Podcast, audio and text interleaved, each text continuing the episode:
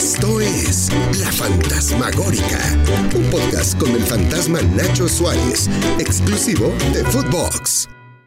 ¿Qué tal, amigos de Futvox? Los saluda Nacho Suárez, el mismísimo fantasma. Qué bueno que nos acompañan en otra edición de La Fantasmagórica, que como bien saben tiene nuevos capítulos lunes, miércoles y viernes. Gracias por hacer de este podcast el número uno en muchas de las plataformas de podcast que están en el mercado. Estamos prácticamente en todas. Ahí puede seguir los episodios anteriores. Hemos hablado de todo, de capos de la droga en el fútbol, de arreglos de partidos, de las cosas que se dicen en el arbitraje. Hoy vamos a tocar un tema que México lo conoce bien y que lo ha sufrido en carne propia, y vamos a hablar de los cachirules.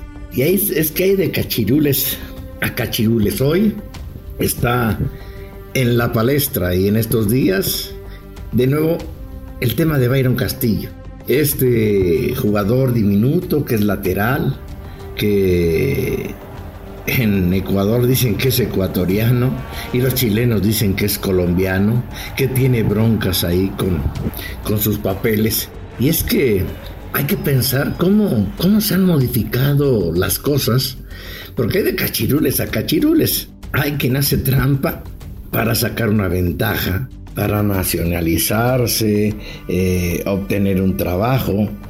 Y hay quien burla la migración. ¿Por qué? Para salvar la vida por la inmensa pobreza. Bien a bien, no sé si sea culpable o no este Byron Castillo. Lo cierto es de que este jovencito de 23 años lo están utilizando como estandarte los chilenos para pelear en el escritorio lo que perdió en la pinche cancha. Y es ganar en el escritorio lo que no pudieron ganar en la cancha.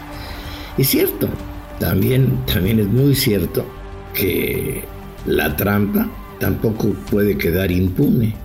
Por más justo o poco ética que nos pueda parecer el castigo, lo cierto es de que vivimos en un mundo diferente. ¿Cuántas veces, por ejemplo, se gritan, los españoles han gritado con rabia loca los goles de un argentino chaparrito como fue Messi? ¿O cuántos costarricenses se cuestionaron porque quien anotó el gol en Brasil 2014 había nacido en Nicaragua, como fue el caso de Oscar Duarte? En aquel momento dos naciones hicieron ese gol como suyo, en Nicaragua y en Costa Rica. Y es que habrá que ver lo que ha sido este fútbol. Por ejemplo, eso es un fútbol. El fútbol en el mundo está lleno de migrantes. En Rusia, por ejemplo, había estadísticas que decían que más del 90% de los jugadores de las selecciones de Colombia, de Bélgica, de Irlanda, de Suecia, de Suiza, jugaron para un club en el extranjero. Y de los 100 mejores jugadores del Mundial ruso, 72 eran migrantes. Aquí es donde viene el tema. Aquí agarraron ya a Byron Castillo. Sabrá Dios si es culpable o no, pero ¿cuántos casos conoce? Imagínese que a Francia, esa Francia de Zinedine Zidane, de tantos jugadores que con origen árabe o africano, imagínese que hubiera perdido el título porque a algunos le investigaron y había inmigrado en forma ilegal. A lo mejor no pasó con ninguno, o a lo mejor es que no investigaron bien.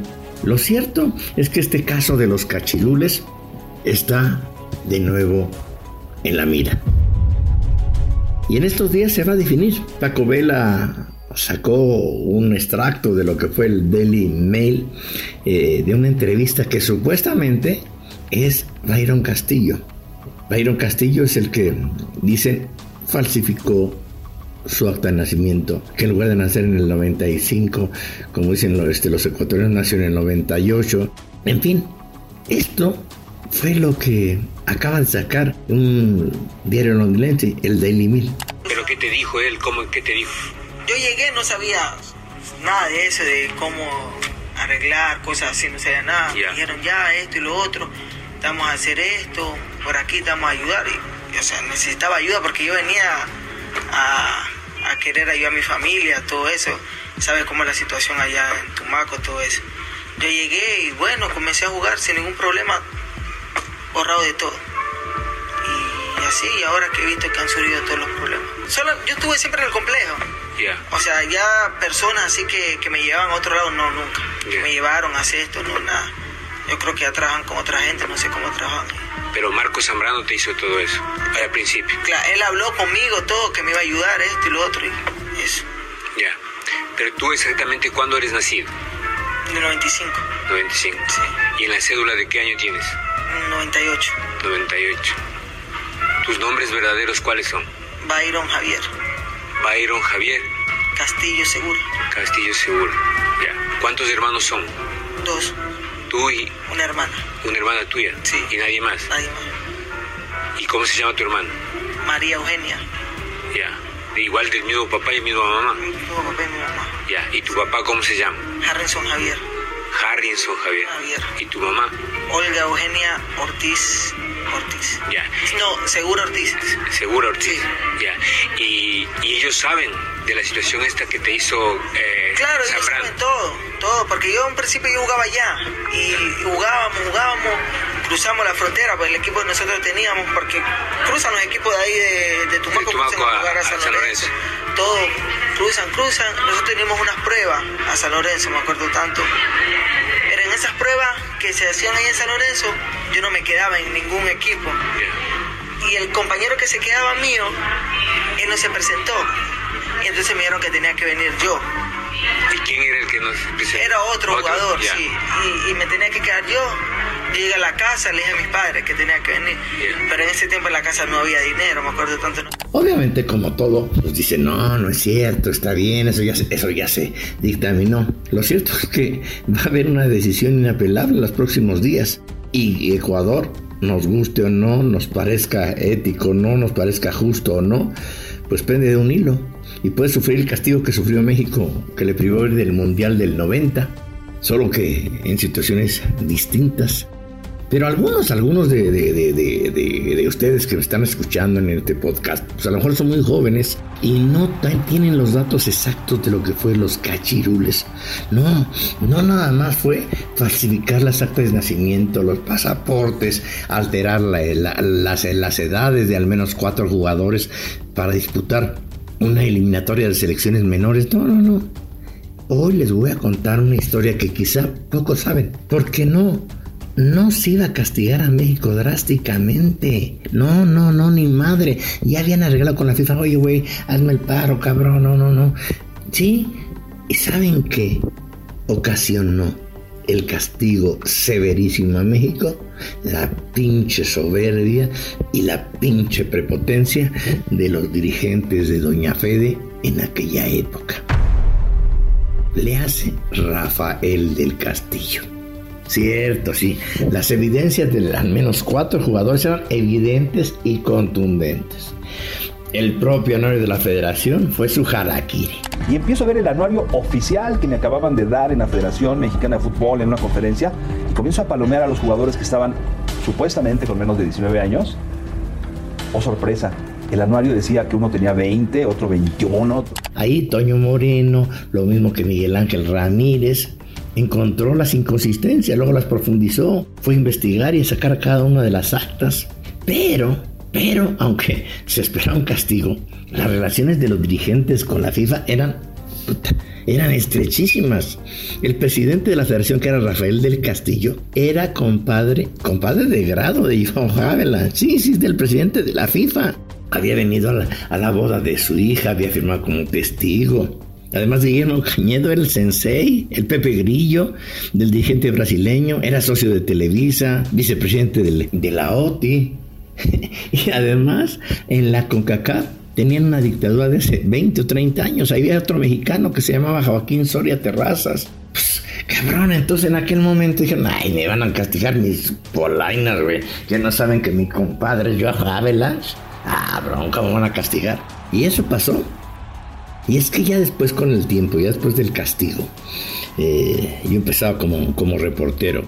Una cena así extraoficial donde nos invitaron a aquel famoso restaurante italiano de Rafael, o ese que salía en la televisión mucho tiempo. Y ahí nos invitó don Joaquín Soria Terrazas y don José de Jesús Álvarez y Guzmán, que fue también muchos años el presidente de la División del Ascenso. Y ahí nos contaron exactamente cómo es que fue que se chingaron a México cuando todo estaba planchadito. Y es que dijeron, mira, que ya lo habían arreglado todo con Havelange y un alemán que se apellidaba Amberg.